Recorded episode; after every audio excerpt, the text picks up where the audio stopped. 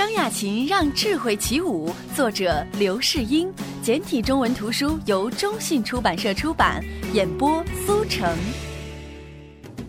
家家听书馆与您一起分享。在研究院发展的几年时间里，张亚勤经常去的地方就是大学校园。微软公司非常注重科学研究，视创新为公司的生命，而大学校园里，微软公司就是学生们的梦幻之地。很多高校的软件爱好者还自发组织了微软大学生俱乐部。微软亚洲研究院每年的校园招聘都会掀起一股微软热潮。每一次去校园演讲的壮观场面。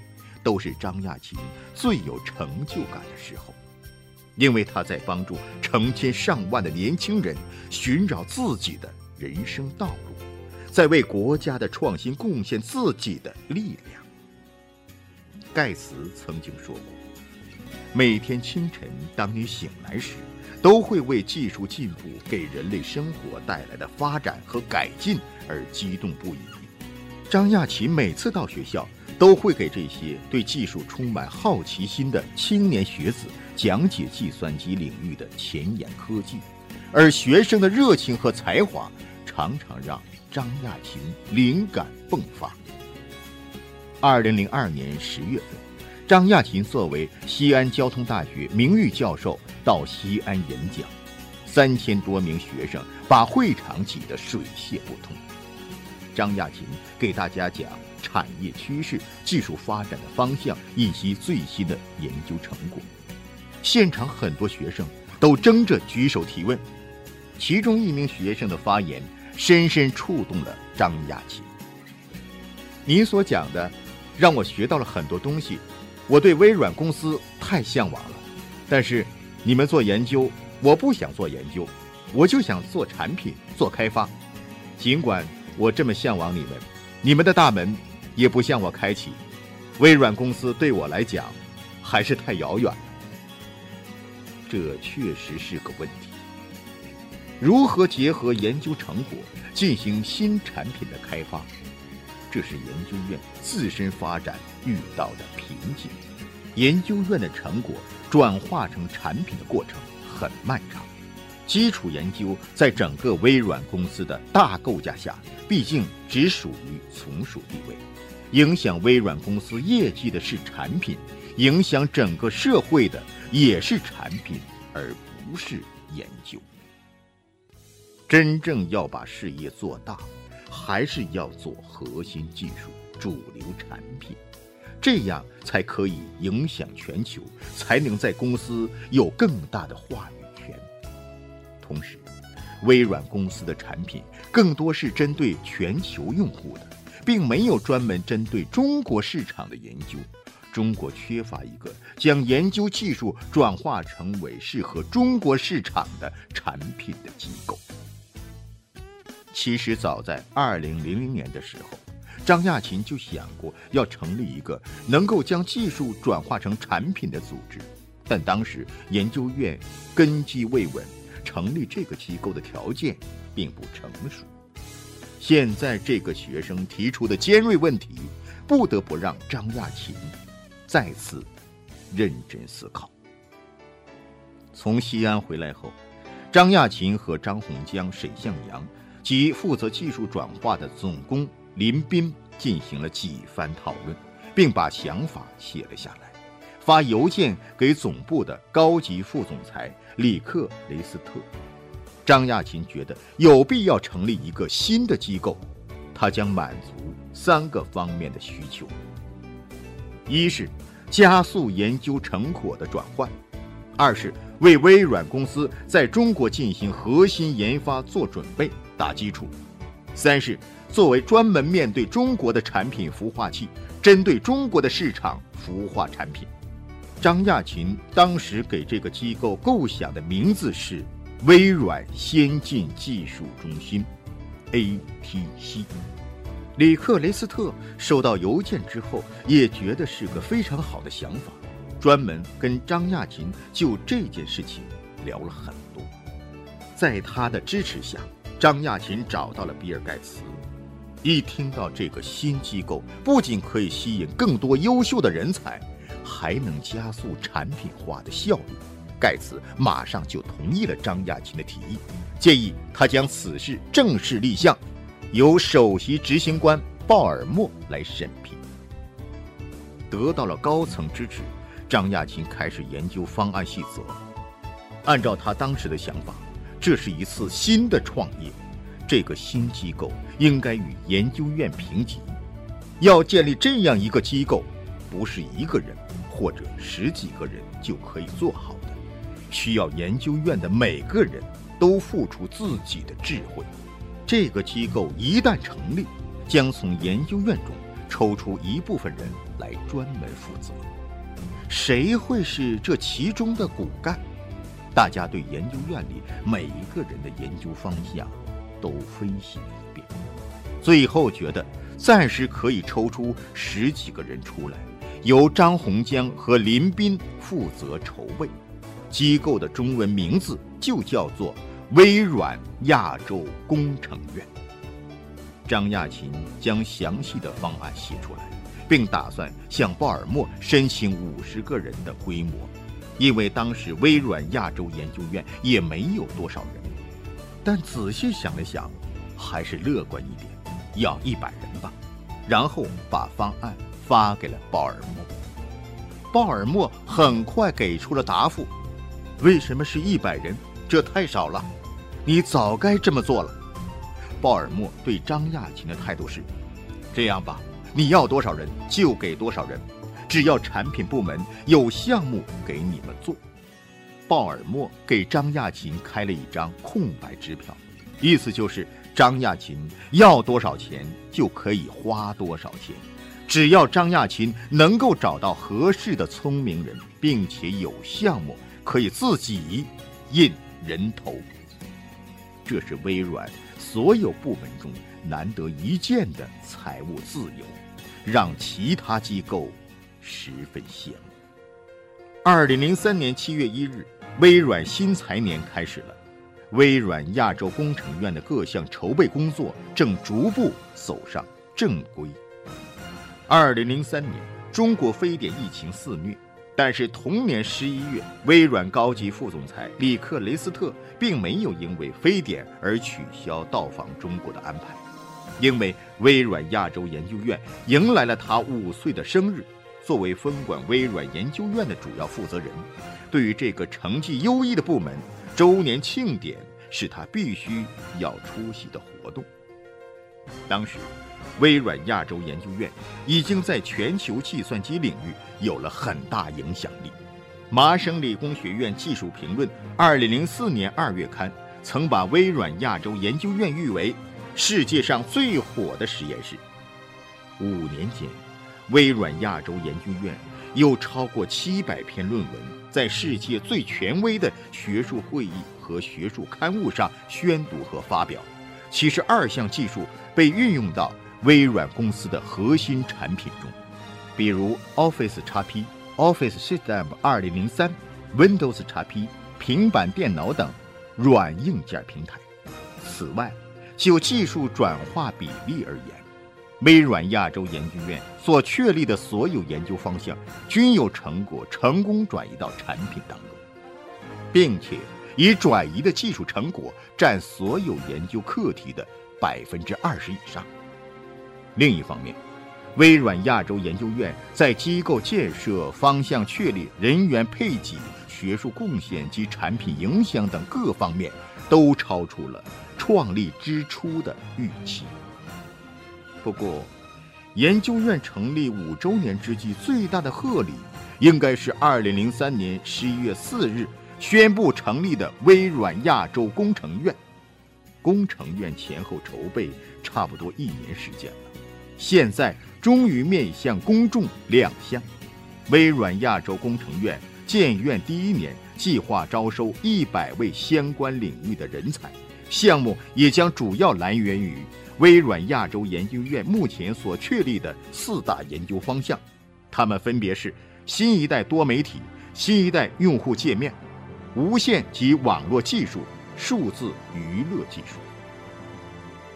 从此以后，微软公司在中国的研发从基础研究拓展到了产品开发。在庆祝大会上，里克雷斯特显得格外高兴。面对全体员工，他兴奋地说：“在过去的五年里，你们做出了一系列令人惊喜的成绩。你们的技术不仅开始深刻影响微软公司的产品。”也将在不久的未来改变人们工作和交流的方式。亚洲研究院理应得到全面的支持和充分的信任。微软亚洲工程院的成立，不仅为这些优秀的科学家们提供了更为广阔的发展空间，同时也是一种前所未有的挑战。我相信你们会继续创造让人无法估量的成就。从1998年到2003年，张亚勤从首席科学家到荣任院长，从加盟一个只有十几人的小团队到领导这家机构不断壮大，并把这里变成了世界上最火的实验室，他只用了五年时间。链接，聪明人管聪明人。马云说：“世界上最聪明的五十个人聚在一起，将是最痛苦的事情。”在张亚勤的团队里，不只是五十个聪明人，而是数千名绝顶聪明的人。如何为这些聪明的大脑创造最优的研发环境，带领他们成功，是张亚勤考虑最多的问题。你是他的老板，但。并不是你在管他。在桑纳福研究院时，有一位老先生脾气很倔，他想要做什么事儿，就非做不可。这时我就要给他一些空间，让他按照自己的思路去试验一下自己的想法。也许他想的比我对，因为他在那个研究领域比我更有经验。这一做法后来一直被张亚勤贯彻在研发集团的工作当中。张亚勤总结的经验是：一，必须给某些人以自由的空间，因为每个人的定位是不一样的。资深学者十分注重个人思想的自由空间，要给他更多的责任。二，要有一种胸怀去包容不同的工作方式。往往一些很聪明的人性格会比较特别一点。为此，管理者必须要有一种包容的心态去帮助他们。三，学者们的个性不同，要赋予他们不同的环境。有一些资深科学家愿意带人与同伴合作，有些人不愿意带人，更愿意自己独立钻研。但这并不意味着张亚勤没有自己的主张。微软亚太研发集团的员工都说，张亚勤 say no 的方式比较特别。他说不的时候，会让对方在情感上感觉不出来他在否定。跟随张亚勤多年的李世鹏举了一个令自己记忆深刻的例子：有一次，我们组要买一些服务器，那时候服务器还比较贵，大概需要五六十万元人民币。亚勤就会邮件说：“我们已经有了这么多的机器了，为什么还要买机器？”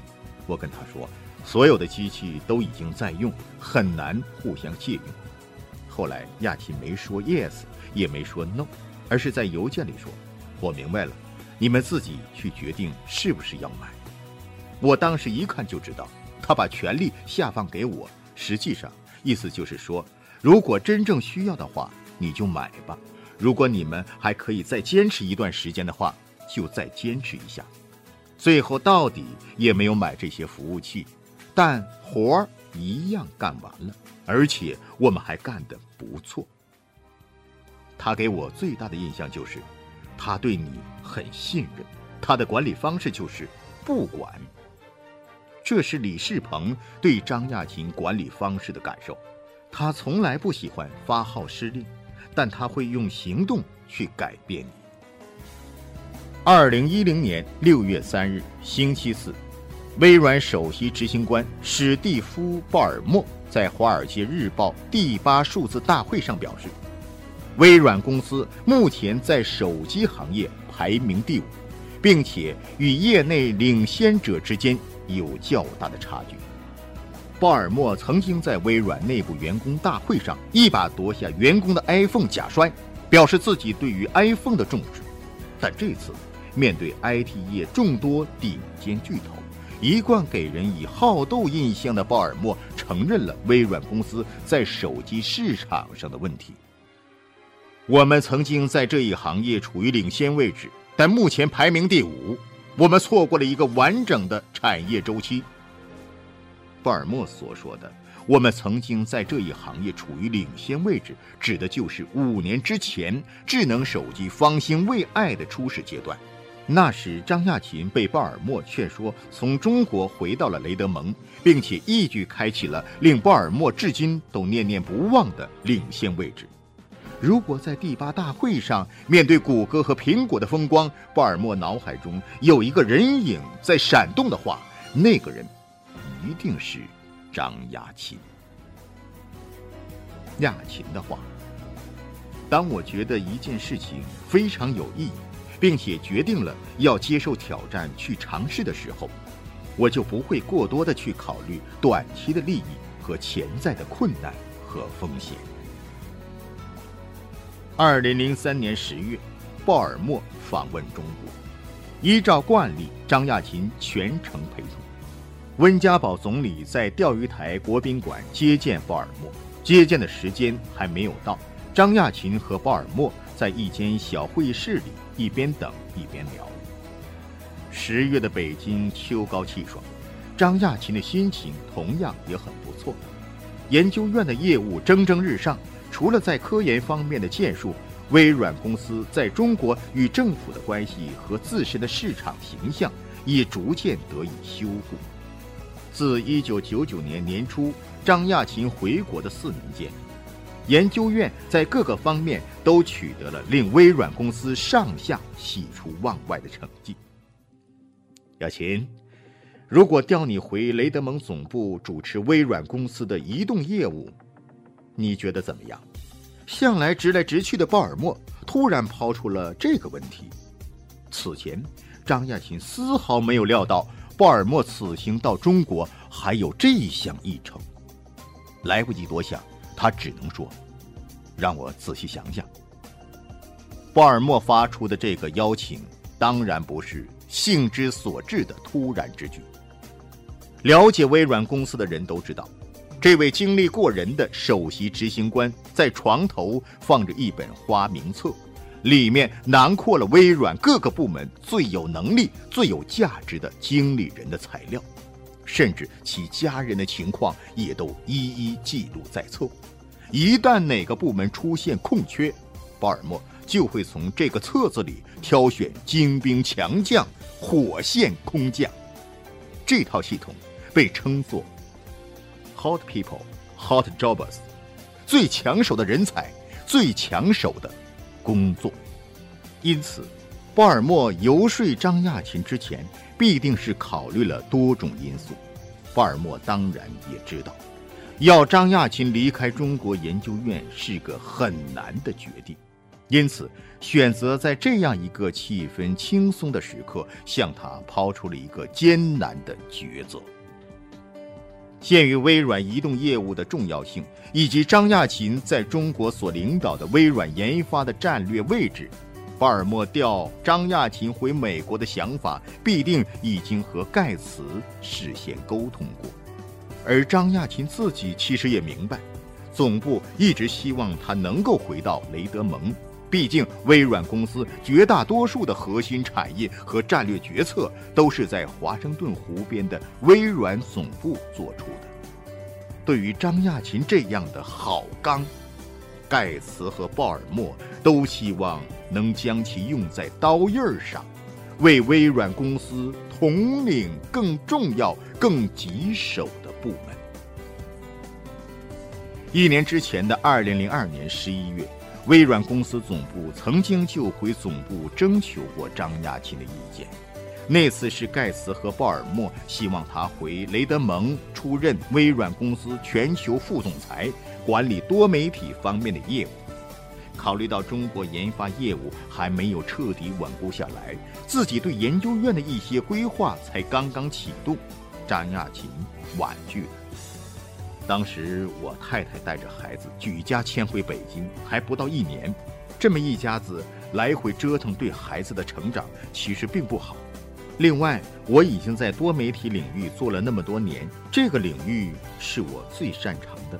再次，重操旧业也不符合我的性格。相比多媒体，我还是更倾向于开拓性质的研究院。但是，这次是鲍尔默在一年之后重提旧话，张亚勤明白自己必须认真考虑了。